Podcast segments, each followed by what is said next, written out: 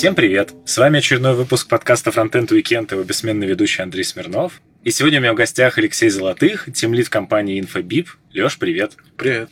Внезапным образом мы с тобой встретились. Вот у меня сразу же к тебе э, первый вводный вопрос. Вот мы сейчас встретились в компании X5, потому что я тут работаю, а ты внезапно тут делаешь мастер-класс. Расскажи, что за мастер-класс, почему тут, как это вообще произошло? Это история длиной в целый год даже, наверное, больше, наверное, два года. В общем, смысл какой? Я в какой-то момент внезапно полюбил GraphQL.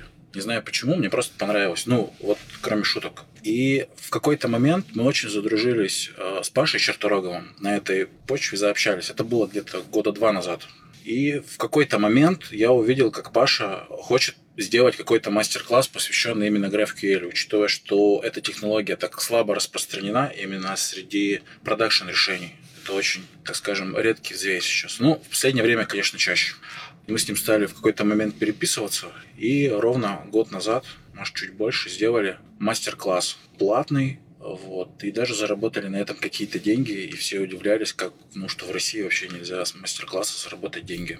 И после этого, во-первых, остался Паша, который по-прежнему занимается GraphQL в общественной позиции. Я занимаюсь в тайне для себя, под кроватью ночью. Вот. И остался после этого сайт. Сайт называется GraphQL курс. И с этого сайта иногда приходят люди и просят сделать тренинги в компаниях. Ну и иногда к Паше тоже подходят и тоже просят сделать тренинг в компании. И так получилось, что X5 нас нашла и так, и так. И мы тоже уже довольно-таки долго хотели сделать этот мастер-класс. Вот сегодня сделали, и это просто прям победа. Я вот очень довольный сижу сейчас. А как вы делите между собой вот ответственность внутри мастер-класса? То есть, ну, грубо говоря, что делает Паша, что делаешь ты? Вы как-то вместе, по очереди? Это интересный вопрос. Мы стараемся друг под друга подстраиваться.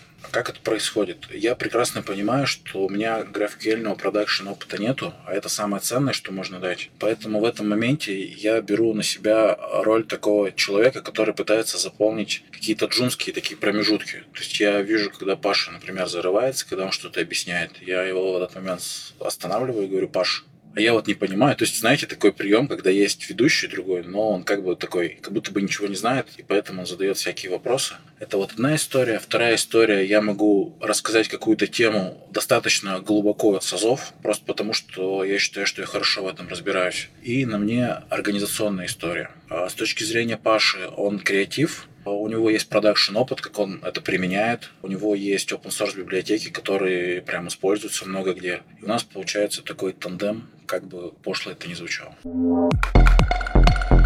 В целом, как ты думаешь, почему тебя может знать моя аудитория? Ну, я довольно-таки часто выступаю, много где. По-моему, за 17 год я сделал порядка 20 докладов. Мне это очень нравится. Доклады, они, может быть, и не все топовые. За 17-й? За 17 да. Сейчас 20-й. Э, я рассказываю, что до какого безумия можно дойти. Там, по-моему, за 19 год. В 20-м, по-моему, еще ничего не было, не считая этого мастер-класса. Там было порядка 10 каких-то выступлений. Они, опять же, тоже все... И я не стремлюсь к какой-то прям совсем такой популярности но, возможно, кто-то видит, кому-то помогает. Я очень радуюсь, если кто-то пишет фидбэк, что мне там что-то помогло. Также я в программном комитете одной очень крутой конференции Holy.js. Соответственно, как раз э, в продолжении этого у меня был первый вопрос. Я когда искал о тебе, в принципе, какую-то информацию и находил описание о тебе и э, описание докладов, очень много где я встречал, что вот я Леша Золотых, я 10 лет в разработке, ну там 11 лет в разработке, у меня там 20 докладов, поэтому я рассказываю свой опыт у меня сложилось ощущение, что ты э, довольно большой упор делаешь именно на какое-то количественное измерение, угу. от своих достижений. Мне показалось или что-то в этом есть? Я думаю, что дело, наверное, не в количестве. Я просто убежден глубоко, что количество рано или поздно переходит в качество. Вот. И в какой-то момент я дошел до такого состояния, что я сейчас могу, в принципе, сделать приличный доклад. Ну, последний был пример, там, Питер Джесс какой-нибудь. А, ну, что было понятно, там средний балл 9,5. Например, если мы про баллы говорим. При этом не тратя на это силу, просто потому что мне нравится. То есть я уже настолько натренировался, я настолько уже знаю все э, нюансы и продолжаю в этом развиваться. Это что касается стратегии, как, как я куда-то там двигаюсь или еще что-то. Что касается количественной характеристики, я не знаю, как это в философии называется, есть или нет. Смысл в том, что я прекрасно понимаю, что я неадекватный относительно себя. Я себя не могу оценивать. Это очень тяжело сделать. Не объективно вот. ты имеешь в виду? Да, да. То есть, вот, грубо говоря, вот я хороший сейчас разработчик или я не хороший разработчик? А я хороший спикер или я не хороший спикер? Поэтому я всегда привязываюсь к каким-то количественным характеристикам, а, да, учитывая а, в том, что я неадекват. Но адекватность это, наверное, есть объективность, некий синоним такой. Если говорить именно о том, как ты в первый раз решил что ты хочешь вот, выступать с докладами. Во-первых, зачем тебе это было нужно? И в продолжении следующий мой вопрос будет, зачем нужно было делать 15 э, докладов в год? Классный вопрос. Смысл в том, что мне это нравится, во-первых. Я очень люблю учить, и, наверное, э, я бы был каким-нибудь бюджетным учителем, если бы не стал программистом. И, к сожалению, Зачем же это... ты спойлеришь мой вопрос? А вот, мне это просто реально нравится. Мне нравится, когда я приношу пользу, особенно кайфую, когда кто-то приходит с фидбэком, там, а ты мне сэкономил вот этим какое-то какое время определенное. Это прям очень клево. Вот, а второй вопрос я забыл. А второй вопрос, зачем так часто выступать в год? А я уже говорил про количество и качество. Есть эта история про горшки. Знаете, когда разделили на две группы студентов, и одних заставили делать горшки на количество, а других заставили, э, ну, сделали им метрику такую, что они должны сделать как можно больше горшков, а другим поставили метрику, что они должны сделать идеальный горшок. И угадайте, у кого горшки были идеальные. У тех людей, которые это делали часто.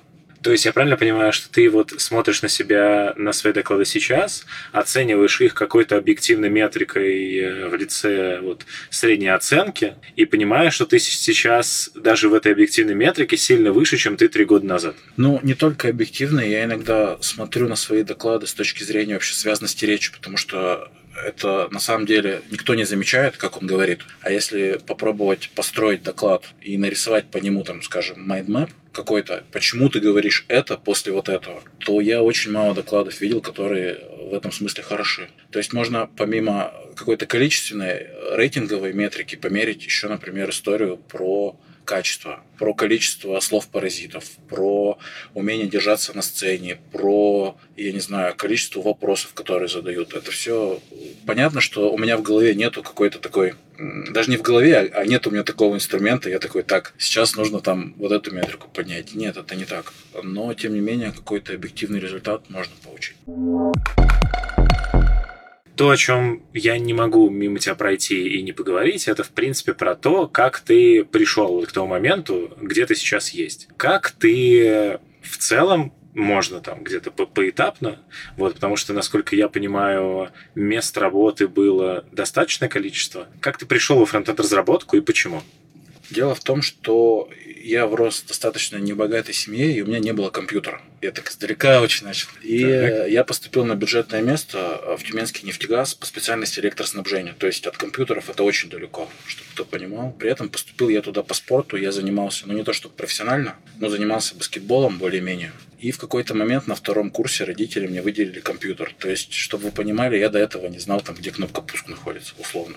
И вот в таком старом, престарелом возрасте, в 20 лет, я начинаю потихоньку погружаться вот в это все, а, слушать подкасты, читать статьи. Тогда еще был, помню, журнал «Хакер». А подкасты тогда уже были? Конечно, радио Ти был тогда. А, ну радио Ти был всегда. Причем, причем он был на дисках, и я слушал подборку там за месяц четыре подкаста. А, и постепенно втягиваешься в культуру.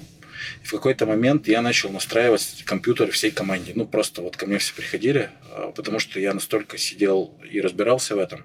Потом в какой-то момент э, люди из общежития сказали, а вот у нас есть там факультет, ну, в Тюмени это называется по-другому, институты, но не суть важно. А давай-ка ты сделаешь сайт для этого факультета. Я сделал этот сайт, он у меня хорошо очень работал. Проблема была, что в опере, вот, которая 9.6 еще тогда была. И э, под Internet Explorer ом я не проверял, и в итоге я сказал, что все сделано. Меня вызвал начальник, открыл Internet Explorer 6, показал, что там все умерло, и так я узнал, что есть разные браузеры. Потом в какой-то момент, э, курсе на втором, на третьем, я начал осознавать, что мне нужно искать работу. Я очень наивный человек, меня легко обмануть. Меня кинули, вот знаете, это стандартное кидалово, когда ты хочешь куда-то устроиться платишь деньги, и тебя вот... И я вот так вот мотался месяца два-три, и потом меня взяли на работу Тюменская студия, такая ремарк. Просто, наверное, за горящие глаза, не могу поймать, почему. И там я начал верстать потихоньку сайты. Вот верстал я сайты, и в какой-то момент закончилось мое обучение в университете я стал инженером по электроснабжению. И вроде как я должен по этому пути идти. Я увольняюсь с ремарка и иду, собственно, вот в электроснабжение сижу там год, а при этом я себя ловлю на мысли о том, что я большую часть времени программирую на автолиспе в автокаде. То есть в то время, когда мои коллеги занимаются тем, как бы красиво и как бы правильно построить схему электроснабжения, мне интересна какая-то другая часть этого процесса. И я просто нахожу резюме, тоже резюме, вакансию, простите, на HeadHunter. И в этой вакансии э, ну, написано, что даже если у вас там нет опыта программирования, вы человек с мозгами, вы можете к нам приходить. И там было тестовое задание нарисовать еще в тот момент на канвасе кубик, который двигается так вот в 3D. Я этот кубик рисую, меня приходит якобы офер, приходи, я устраиваюсь туда работать, и через месяц мне говорят, что я не прохожу испытательный срок, и мне вообще не быть программистом. Почему? Не знаю. А, возможно, потому что на тот момент я еще не понимал какие-то основы даже программирования хорошо. Возможно, потому что просто не сошлись характерами. Но ты за этот месяц э, были, были какие-то факторы видимые, почему, что тебя... Для меня сюрпризом было. А, и это все было как бы так с кредитом на машину. Ну, в общем, полный набор. И в какой-то момент я устраиваюсь уже в другую компанию, называется Воро в Тюмени. И э, там начинаю тоже заниматься фронтендом, именно уже JavaScript, именно уже интерфейсами, и параллельно занимаюсь питоном, это бэкэнд. Вот, в какой-то момент э, компания начинает расти, они открывают главный офис в Питере, и я потихонечку переезжаю в Питер. То есть, по сути, если бы э, ты был не в этой компании, может быть, ты так в Питер и не переехал? Э, я думаю, что я бы переехал. Причем, не, может быть, в Питер, может быть, в Москву. Самое смешное, что я ехал в Питер, просто я там до этого ни разу не был. Я просто собрал все вещи в машину, и поехал. Поехал тоже по странной дороге. Нормальные люди ездят там, а, грубо говоря, Тюмень, Челябинск, Москва, Петербург. А я почему-то, ну, я сам из Челябинска, я из Челябинска выезжал, я поехал в Екатеринбург, Пермь, Череповец. А, я, короче, поехал по северу, и там целая история, наверное, не для подкаста, что я еле доехал. На кредитной машине? А, я уже к тому времени кредит выплатил. Не, а что за история вкратце? Что случилось? А, в общем, тогда был навигатор Navitel. Так. И а, сейчас у нас есть Google, Яндекс, там, я не знаю, все что угодно, и там актуальные дороги. А в тот момент, когда ехал я, дороги были не актуальные. И я понял, что настало отчаяние, когда я поехал, подъехал уже к деревенской дороге, к надписи «Святой источник». А поскольку это был все-таки источник, несмотря на то, что он святой, там были такие я сейчас хочу сматериться. В общем, там была не очень ровная дорога. Э, Колдобины. Колдобины, да. При этом, что у меня была Mazda 6, там очень тяжело было проехать. Я все-таки проехал кое-как там с матами. И я понял, что у Навителла что-то не в порядке, когда мне навстречу ехала фура. И меня мужик спрашивает, там, типа, я здесь проеду? Я говорю, а у тебя какой навигатор? Он говорит, Навителл. Я ему говорю, удачи тебе. В общем, я ехал, там, получается, два дня или три дня, трое суток, один в машине с полным багажом вещей, и это такой прикольный опыт. Ну так стоп, я правильно понимаю, что на Вител дорогу ты показал ту, в которой был выход? То есть ты не к тупику да. приехал. Да, просто я плохая хотел, дорога. Просто очень плохая дорога. Но это не самое страшное. Меня иногда несколько лет назад заводил э, еще э, да, тот же Яндекс Навигатор где-то в, в областях. Он у меня очень часто, да я думаю, сейчас такое происходит. Он просто приводит тебя в тупик. Он говорит, тут есть дорога, а там дом, и все, и ты. Да, да. есть такое ты взял и переехал в Питер вместе с компанией Вуаро. Как дальше вот все происходило, насколько быстро, как ты попал э, в сообщество вроде СПБ фронтенда и так далее? Это все началось с компании Райк. Э, то есть я в УАРО сразу же стал тем лидом. Ну, просто потому, что мне нравится, просто потому, что технический парень любит докопаться до сути, но при этом я понимаю, что уровень, например, там и уровень сейчас, я тем лид, это вообще небо и земля. Но вот я попал в компанию Райк, я туда пошел сознательно на понижение, то есть я уже, там, скажем, был не тем лидом, а обычным разработчиком. И в какой-то момент э, Райк предоставил возможность публично выступать, учить, рассказывать то, что я люблю, и я стал этим заниматься активно. Я правильно понимаю, что во Врайке ты проработал э, довольно много времени, то есть вот почти все время, что как бы я уже тебя э, с тобой знаком, ты работал в Райке. Все так, да. При этом э, Наверное, именно в Райке было такое, что ты вот стал экспертом там по Дарту и Флаттеру и так далее. А ты, кстати, когда пишешь, что ты эксперт по ним, э, означает ли это, что ты Google Developer эксперт по Нет, ним как, нет. как э, код или нет? Нет, я, к сожалению, или к счастью, не как код. А ты хочешь быть э, туда? А я не думал об этом. Наверное, да. Может и нет.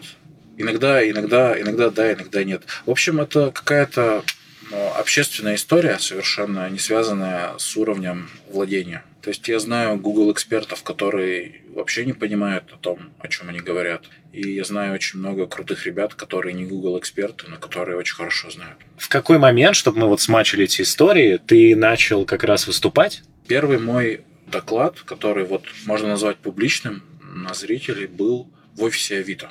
Рома Дворнов тогда делал метап, спа-метап назывался.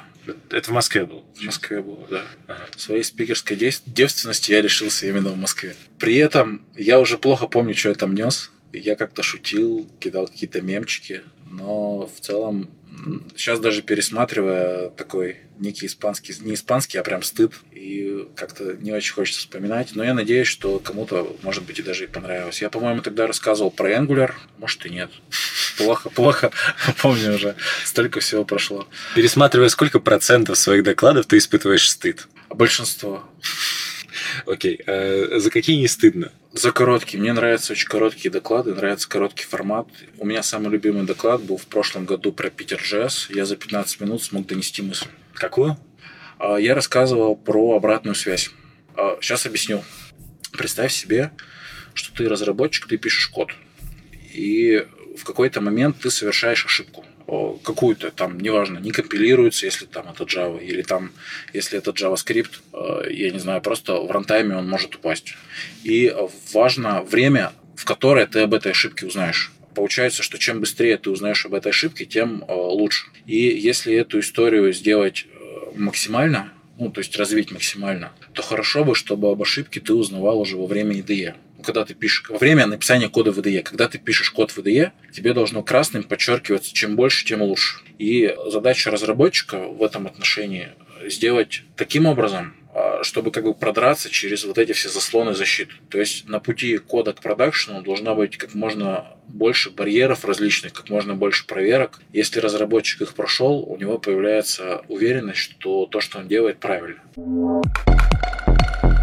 Ты э, начал выступать, первый раз был в Авито, и, наверное, как-то ты от этого уже раскочегарился, так сказать. Вот в какой момент тебя позвали э, в ПК Holy Jazz? Это прошло довольно-таки много времени. Угу. Я в ПК относительно недавно, ну, наверное, года два. Не знаю, это давно, недавно.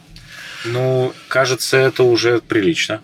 В общем, в какой-то момент я сам э, сказал Женю Коту, он тогда был, я говорю, хочу в ПК, просто мне это нравится меня это цепляет. И, естественно, первый ответ был, мы подумаем, нет. Но получается всегда такая история, что я изъявляю какое-то желание, мне сразу говорят нет, а потом это меня само догоняет. Но мне кажется, это общий принцип. Если ты не изъявляешь желание, что ты что-то хочешь делать, то никто об этом не узнает, никто тебе это не предложит. А когда ты об этом говоришь, ну, он там сказал нет, ну, как бы за нет и спроса нет. И в какой-то момент он подходит, говорит, а у тебя желание осталось? Я говорю, вполне. Прошел стандартное собеседование, рассказал, как я это вижу, что я знаю, что я не знаю, что нравится, что не нравится, и в какой-то момент был принят. Собеседование? Да. То есть в, в ПК-холле есть собеседование? А в некотором смысле, да. А как, как у тебя оно проходило?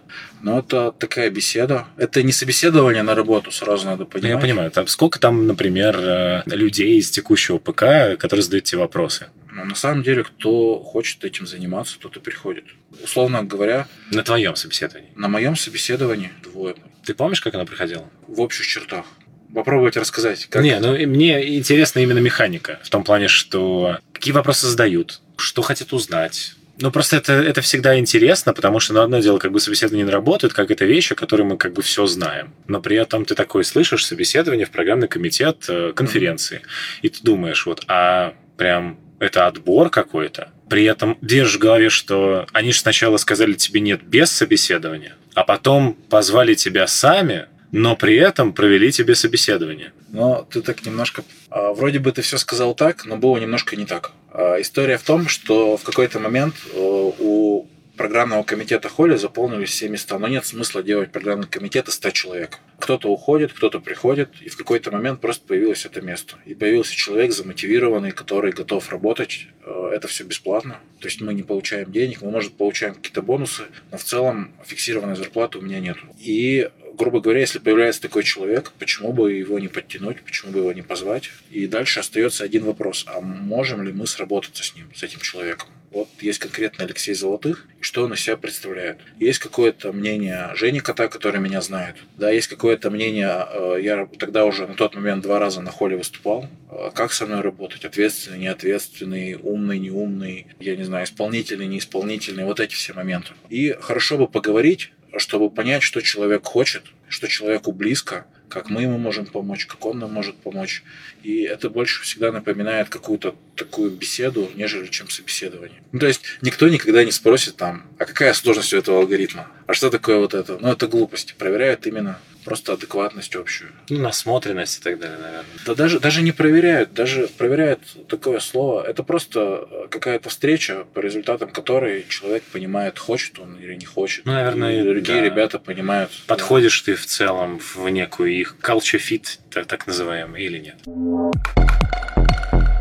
Опять же, я никогда не могу обойти стороной эм, вопрос про то, какие усилия вы вкладываете в то, чтобы сделать холли, и при этом, э, что вы за это, как ты говоришь, фиксированного там зарплаты нет, но есть бонусы. Какие бонусы должны быть, чтобы вот ты хотел вкладывать в это такое количество своего времени? Очень просто. Самый классный бонус. Представьте себе ну, ночь, мы едем уже после холли на автобусе смотреть мосты со всеми спикерами, и рядом сидит, например, какой-нибудь Райан Дал, который абсолютно интроверт, то есть к нему очень тяжело подойти на конференции, что-то сказать, абсолютно инженер, очень крутой. И ты имеешь возможность у этого человека спросить, а почему так? То есть, прикиньте, вот мы сейчас все используем ноду. Любой фронтендер сейчас использует Node.js. Я таких не знаю, которые не используют. Ну, там есть в порядке исключения люди, там, которые сайты, например, пишут сразу же, без сборок, без всяких. Вот. Ты можешь спросить, чувак, а почему JavaScript? Потому что если бы это был не JavaScript, мы бы сейчас жили в другом мире.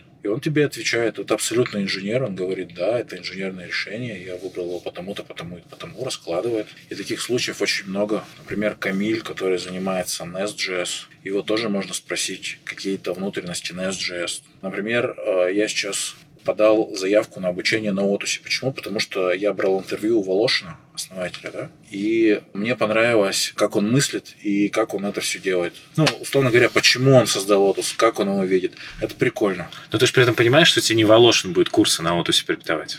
Я понимаю, но есть же некая направленность компании. Условно говоря, если мы говорим там про Райк, вся стратегия идет от основателя, от одного человека. А то же самое с InfoBip. Есть какая-то направленность культурная, техническая, еще какая-то. И э, все ей более-менее следуют. То есть ты понимаешь, ну, каждая компания, она какая-то. Потому что если компания никакая, ну, надо, наверное, менять. Окей, при этом поговорить с Райаном Далом, поговорить э, там, с создателем ноды, окей, да, я понимаю. Эту информацию, которую он тебе отвечает в личной беседе, ее невозможно найти без личной беседы? Или ценность именно в том, что он сказал тебе это в приватном разговоре? Я думаю, что ее невозможно найти.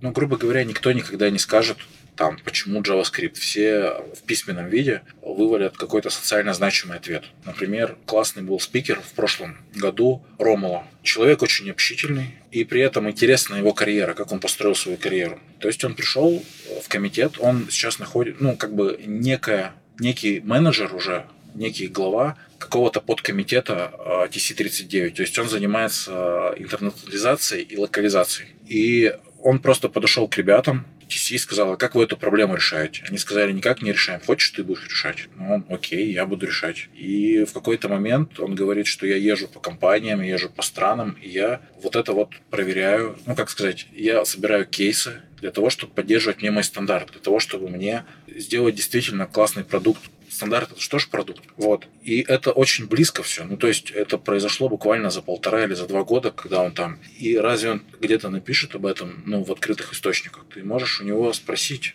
а как, как делать, как ты, как быть, например, лучше, как стремиться куда-то. И он может ответить. И, может быть, для тебя это не такая как сказать, не такое уж и открытие, но в конечном счете ты понимаешь какие-то правильные вещи. То есть он может даже ответить какую-то банальщину, но просто ты еще раз убедишься, там, да, каких-то таблеток нету, вот человек работает. Ну, вот как, как например, там у нас Удживал есть, да? Чувак там 21 год просто меняет мир. Хотелось бы тебе в 21 год менять мир. В 21 год менять мир, мне 32, не знаю. Поменял ли ты мир э, насколько-то, на твой взгляд? Я думаю, что нет. Я пока просто кайфую. А что для тебя поменять мир? Я вот приводил пример э, Райана Дала, угу. который повлиял на самом деле того, ну, если посмотреть его влияние вообще на все, на жизнь людей, оно очень такое его можно померить, наверное, даже, да? Потому что это какие-то, ну, нода где используется? Используется много где. Сколько мы имеем стартапов на ноде, сколько мы имеем вообще всего связанное с Node.js. Ну, понятно. То есть человек, э, на чьем труде основано очень многое что там использует куча людей, это действительно что-то значимое. Но при этом ты, например, причастен к конференции, на которую ходят э, огромное количество людей, и ты там причастен к программе. Это нельзя провести аналогию между этими вещами? Или просто масштаб не тот? Мне кажется, масштаб не тот. И мне нравятся очень конкретные, специфичные вещи в программном комитете. Мне, например, очень тяжело отбирать людей, ну, для работы. А, но я при этом кайфую, когда я уже готовлю людей. А, потому что можно прям реально человеку помочь, открыть глаза. А, можно, например, где-то сделать доклад, например, из э, доклада, которого, который требовал какого-то senior а, он назывался хардкор до этого, да, из хардкорного доклада можно сделать смузи доклад так, что все поймут, вот, просто расставив по полочкам. Можно из доклада, э, который, э, условно говоря, где-то не стыковался, человек поймет и переделать доклад так, что он будет вообще по-другому смотреться, слушаться, будет намного качественнее и лучше. Наверняка часто может возникать идея о том, что да зачем я вообще этими конференциями занимаюсь? И возникает хотя бы на мгновение желание уйти из программного комитета uh-huh. и, например, больше времени там уделять семье, там, и другой какой-то жизни. Вот что тебя в такие моменты, если они, конечно, существуют, э, останавливает от этого? Почему ты остаешься? Интересный вопрос. Я даже на него ответить не смогу. Наверное, у меня нет таких моментов, что я хочу уйти. Наверное, я уйду, когда пойму, что то, что я делаю, потеряло смысл. А что должно случиться, чтобы она потеряла смысл? Ну, допустим, я разочаруюсь в формате конференции вообще. То есть я пойму, что конференция там это бесполезная штука в целом, или там наоборот я буду знать каждый шаг, буду знать все про доклады, там, например, и я пойму, что это уже становится бизнесом, а не чем-то, что я изучаю. А сейчас это не бизнес? А конференция. Да. А давай так скажу, это не только бизнес. Но это одно и бизнес тоже, ну, очевидно, иначе бы... Безусловно. Угу. А вот эта вот часть э, как раз э, никаким образом не, не давит в каком-то плане, что с одной стороны, вы там э, весь программный комитет, по вашим словам, за интерес и за какие-то вот такие вот яркие моменты.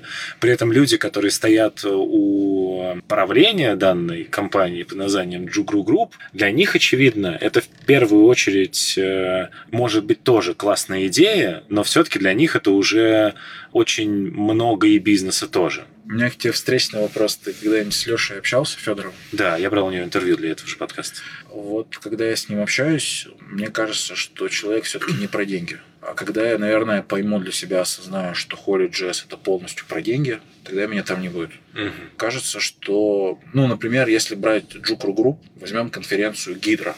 Я ничего подобного в российском комьюнити не видел. То есть это конференция по распределенным системам, конференция для ученых, конференция, где я себя реально, я, я специально туда пошел, я себя чувствовал очень глупым человеком, конференция, где я больше всего прокачался, и конференция, которая, как мне кажется, тут субъективно, не могу ничего говорить за деньги, но мне кажется, что она была чисто для души. Примерно то же самое есть от конференции, ну, Holy.js, да, то есть понятно, что Holy.js уже, она коммерчески успешная, но с другой стороны, например, назовите мне еще одну другую конференцию, которая могла привести к себе дядюшку Боба. Такого я не знаю. Наверное, какая-то тоже коммерчески успешная конференция могла бы привести в теории. Потому что очевидно, что э, ему вы оплачиваете довольно много всего, и, наверное, чтобы уже дойти до такого уровня, как раз необходимо быть коммерчески успешной тоже конференцией. Ну, как минимум, можно взять про много всего. Вопрос коммерческий. Я даже если бы знал, не имел права про это говорить. Ну, опять же, мы с тобой Но... примерно в одном поле крутимся, и очевидно, и слушателям, я думаю, тоже, что есть спикеры с определенного уровня спикерства. Угу. Спикеры берут гонорар за свое выступление. И он может быть э, в случае того, насколько уникальна экспертиза данного человека, может быть довольно большим этот гонорар. Также люди э, вроде, э, опять же, я думаю, дяди Боба и так далее, уже иногда просят себе бизнес-класс в самолете, просят какие-то специфичные требования по тому, как э, их нужно размещать э, в том городе, как, куда они приедут, и что их нужно размещать, например, не на два дня их привести на время конференции, а привести за два дня до конференции и увезти за два дня после конференции. У конференции может быть два этапа. Это первый этап инвестиций, Второй этап это уже когда она может себе это позволить. На этапе инвестиций можно привести дядю Боба, но при этом это будет огромная дыра в бюджете, которую нужно будет как-то оправдывать потом. Или просто забить на нее. Сейчас же уже можно это сделать. А, опять пытаюсь обойти коммерческую сторону. Ага. Просто скажу, что, допустим, если мы берем даже не дядюшку Боба, а просто, например, человека с Netflix, вот у нас Раджат Кумар, например, летит.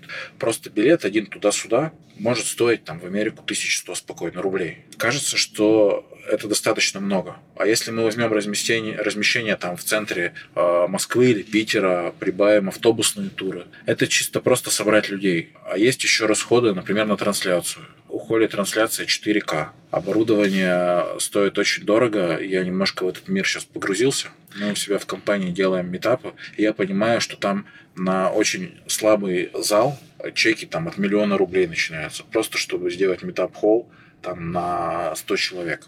Не, Леша как раз вот в моем с ним разговоре, четко как раз говорил, и за это я очень его уважаю, что вот он э, в свое время решил, чем нужно выгодно отличаться, и он очень много денег как раз на этапе инвестиций вложил в то, чтобы были качественные трансляции. Я как бы тоже примерно понимаю, какие там суммы, это да, это безусловно я согласен. Еще, если с Лешей поговорить, он говорит очень простые вещи, и они кажутся очевидными, но почему-то никто так не делает. Угу. Берем проблемы на конференции. Проблемы на конференциях делятся на три типа. Важные проблемы P1, Priority 1, P2 неважные проблемы и минорные проблемы. Допустим, если закончилась бумага в туалете, это проблема P3, да, если, условно говоря, где-то э, что-то не так работает там, с микрофоном, это может быть проблема P2, и P1, когда не приехал спикер. И разница в качестве холи в том, что она пытается закрывать и низкие уровни тоже. То есть в каких-то моментах продумывается все до мелочей, там навигация, на это есть специальные люди, трансляция, за этим сидят специальные люди.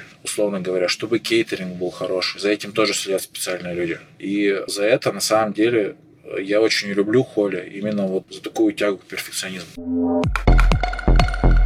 Мы еще немножко обошли э, стороной, так как начали говорить про конференции, компанию как раз Infobip. Мне было интересно, что что должно случиться, чтобы человек из Райка перешел в компанию, но который, опять же, я в силу своей э, полной колхозности, я не слышал ничего про эту компанию. Мы серые кардиналы. Да. В общем, а компания Райк, э, она, как я уже говорил, есть ну, у нее есть такое видение определенное своего лидера. И там очень комфортно работать. Вот я до сих пор с ребятами в очень хороших отношениях. Но, чтобы вы понимали, уровень заботы о сотрудников, там можно одно время, не знаю, как сейчас, находиться было в офисе со своей собакой. Ну, вот примерно такая история. Но при этом это компания, которая, знаете, они такие, как слаженная команда, как солдаты. Они очень организованные, очень четкие, и это выражается в архитектуре, в коде, а, еще как-то компания Infobip, во-первых, нужно рассказать, наверное, чем занимается, да? Про Райк не стоит? Про Райк не стоит. Про Райк можно послушать интервью с э, Женей Котом, он рассказывает. Компания Infobip. Чем примечательно? А, представьте себе такого серого кардинала, который взаимодействовал с 67% земного шарика.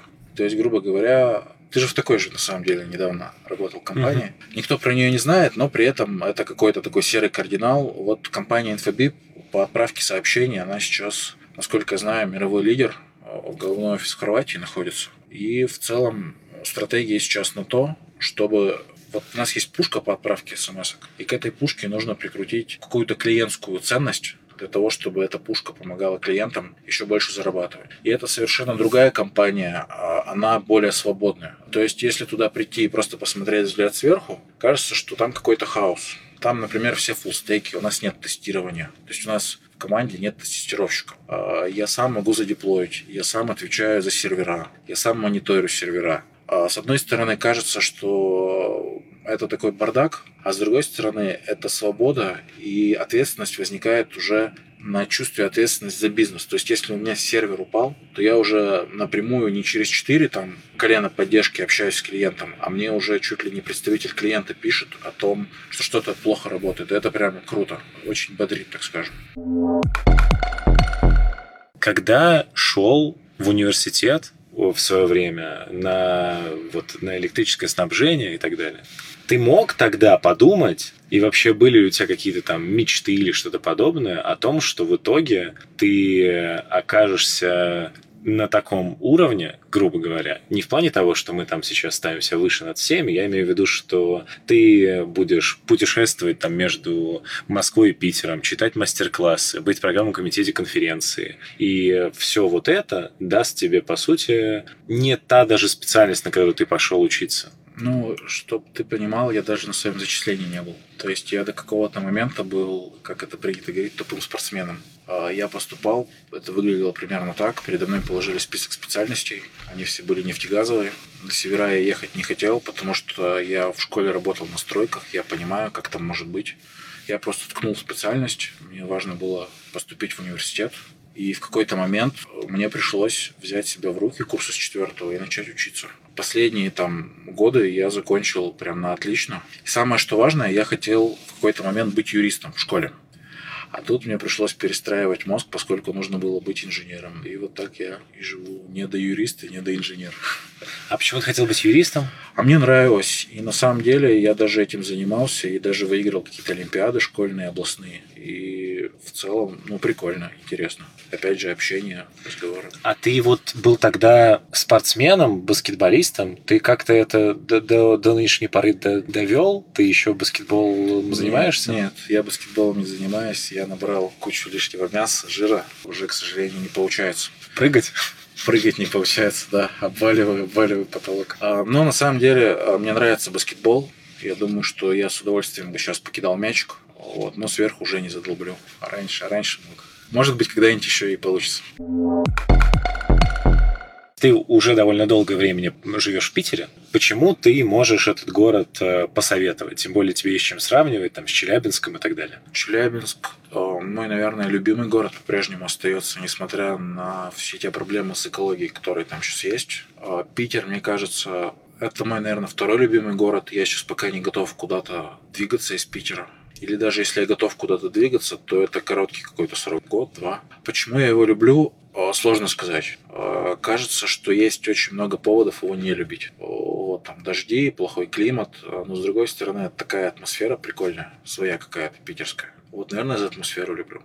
Но при этом, если бы была возможность взять и вот все то, что у тебя сейчас есть, перенести всю эту движуху в Челябинск, ты переехал обратно в Челябинск? Я бы не переехал из-за экологии только. То есть я сейчас перевожу маму там свою, а ровно из-за экологии. То есть, когда выходишь, там вроде снег выпал, с утра выходишь, а там снег он черный немножко, и воздух видно и от этого становится грустно. При этом, что природа там очень крутая, особенно ближе к Башкирии, там горы, кто был, знает. Вот. Моя любимая рубрика «Готовим вместе с разработчиком». Вот ты, как э, э, ты сам сказал, э, набрал много килограмм. Наверное, ты набрал их, потому что ты что-то ел вкусное. Ой, у меня прям а, для этой рубрики есть много заготовленного. Могу прям по рецепту говорить. Так, давай самый любимый рецепт, который ты когда-либо готовил. У меня есть блюдо жизни. Блюдо жизни – это плов по-узбекски. Дело в том, что у меня дедушка, его уже в живых нету. Он готовил его просто великолепно. Почему? Потому что его сестра, когда была молода, красива, она вышла замуж за очень такого богатого, обеспеченного человека в Узбекистане, в Советском Союзе. Естественно, дедушка ездил туда в гости, его там научили готовить настоящий плов. Прям настоящий. И это блюдо, э, к сожалению, дедушка умер раньше, я не успел взять у него полностью рецепт, но я э, очень долго искал, как бы вот приготовить очень вкусный плов. И что я только не делал. Я покупал чугунные сковородки, пытаясь приготовить. Я покупал какие-то казаны. Я смотрел кучу, грубо говоря, видео, как это делать, читал кучу рецептов. И я в какой-то момент для себя сделал какой-то рецепт, который именно я готовлю. Э, я плов готовлю из определенного риса. Не знаю, как, как типа, я только по упаковке помню, мне очень тяжело его писать. Там рис вымачиваю. 40... Короче, это на целый день история. То есть нужно вымочить рис, нужно купить баранину, нужно это все дело, грубо говоря, сначала запускается лук. Запускается куда? В сковородку? Короче, разогревается, берется хлопковое масло, а наливается в казан. Берется луковица целая. Луковица это в казане обжаривается и выкидывается. А вот. Дальше берется нарезанный лук, обжаривается, берется какая-то там баранина э, или говядина, или свинина, что совсем не по канонам. Вот все это обжаривается, засыпается морковь. Морковь должна быть обязательно порезана руками. Ну, в смысле, не на терке натертая. А, да, ножом. Ножом, да. У меня это такие большие шматки э, морковки. Дальше все это, э, после того, как морковь обжарилась, это называется зирвак, заливается вода, причем вода должна быть обязательно именно горячая, иначе если ее не сделать горячей, то придется как бы готовить заново, это все будет тушиться, а нужно, чтобы оно именно жарилось. Очень важно, чтобы плов готовился на костре. Почему? Потому что кухонные плиты не дают такой нагрев. Даже у меня сейчас новая современная плита. Там я недавно переехал, она, к сожалению, не может мясо обжарить в казане. Не хватает мощности просто. Ну вот, дальше очень важно, после того, как это все поварилось, очень важно, когда обжариваете мясо, там остаются такие остатки. И потом плов пригорает. Это очень важно эти остатки оттуда убрать. После этого туда сыпется зира, кумин. Вот. После этого туда кидается... Ну, это все варится очень долго. После этого туда кидается чеснок и рис. А рис считается, что нельзя мешать, но мешать можно определенным образом. Могу показать. У нас, к сожалению, не видео подкаст. Ради такого. С этого, с этого я начинал, и я еще ни разу не был довольным своим пловом. И моя жена постоянно меня подкалывает, говорит, ну когда же ты приготовишь идеальный плов? Но я вот близок уже к идеальному, я постоянно совершенствуюсь, но пока не могу. Я правильно понимаю, что ты готовишь его в квартире? Да. Но не на костре. Я адекватный. Да. да. А на костре ты тоже готовишь? Да, все так. Но не в квартире. Ну, не в А квартире. Мы выезжаем на природу куда-нибудь с казаном, с замоченным рисом. Меня все ненавидят, потому что приходится с этим замоченным рисом таскаться, с мясом. Но потом меня все любят, когда едят плов. У меня еще есть рецепты, я могу очень долго. Я хинкали готовлю. Давай в, след- в следующий раз. Договорились. Да, да. По одному рецепту в выпуск будем запихивать. И напоследок, обычно мои гости дают какие-то советы моей аудитории. Это может быть что-то более абстрактное или более техническое. Что бы ты мог посоветовать? Классная такая история. Смотри, я, короче, когда а, думал, куда мне поступать. Ну, у меня было несколько. Я всегда хорошо учился, и мне нужно было поступать на бюджетное место. Денег, я, как говорил, не было особо. И у меня был вариант, условно, поступить как-то по конкурсу, да, или поступить по спорту. Чтобы поступить по спорту, мне нужно было спросить у тренера, своего. И это мне всегда очень тяжело просить у людей, у кого-то. Я считаю, что я такой гордый пингвин. Я как-то себя пересилил и попросил. Я говорю, Михаил Иванович, можете помочь с поступлением, на что получил довольно-таки такой... Я не талантливый баскетболист, если что, я все время через боль. И он мне сказал, как бы, ну, не вариант. И рядом просто стоял другой человек, другой тренер, и он ко мне подошел и через там, пару месяцев сказал, а хочешь ты поехать в Тюмень? Я поехал в Тюмень, это определило мою судьбу в некотором смысле.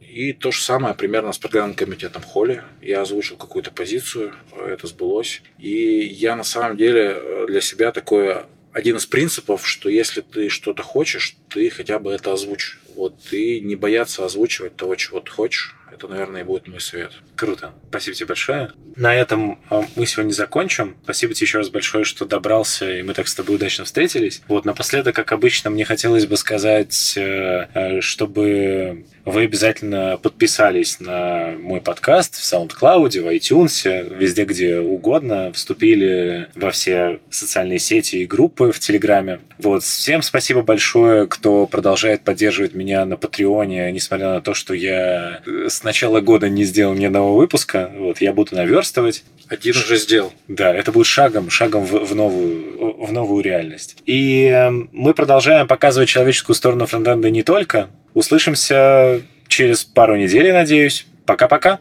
Пока.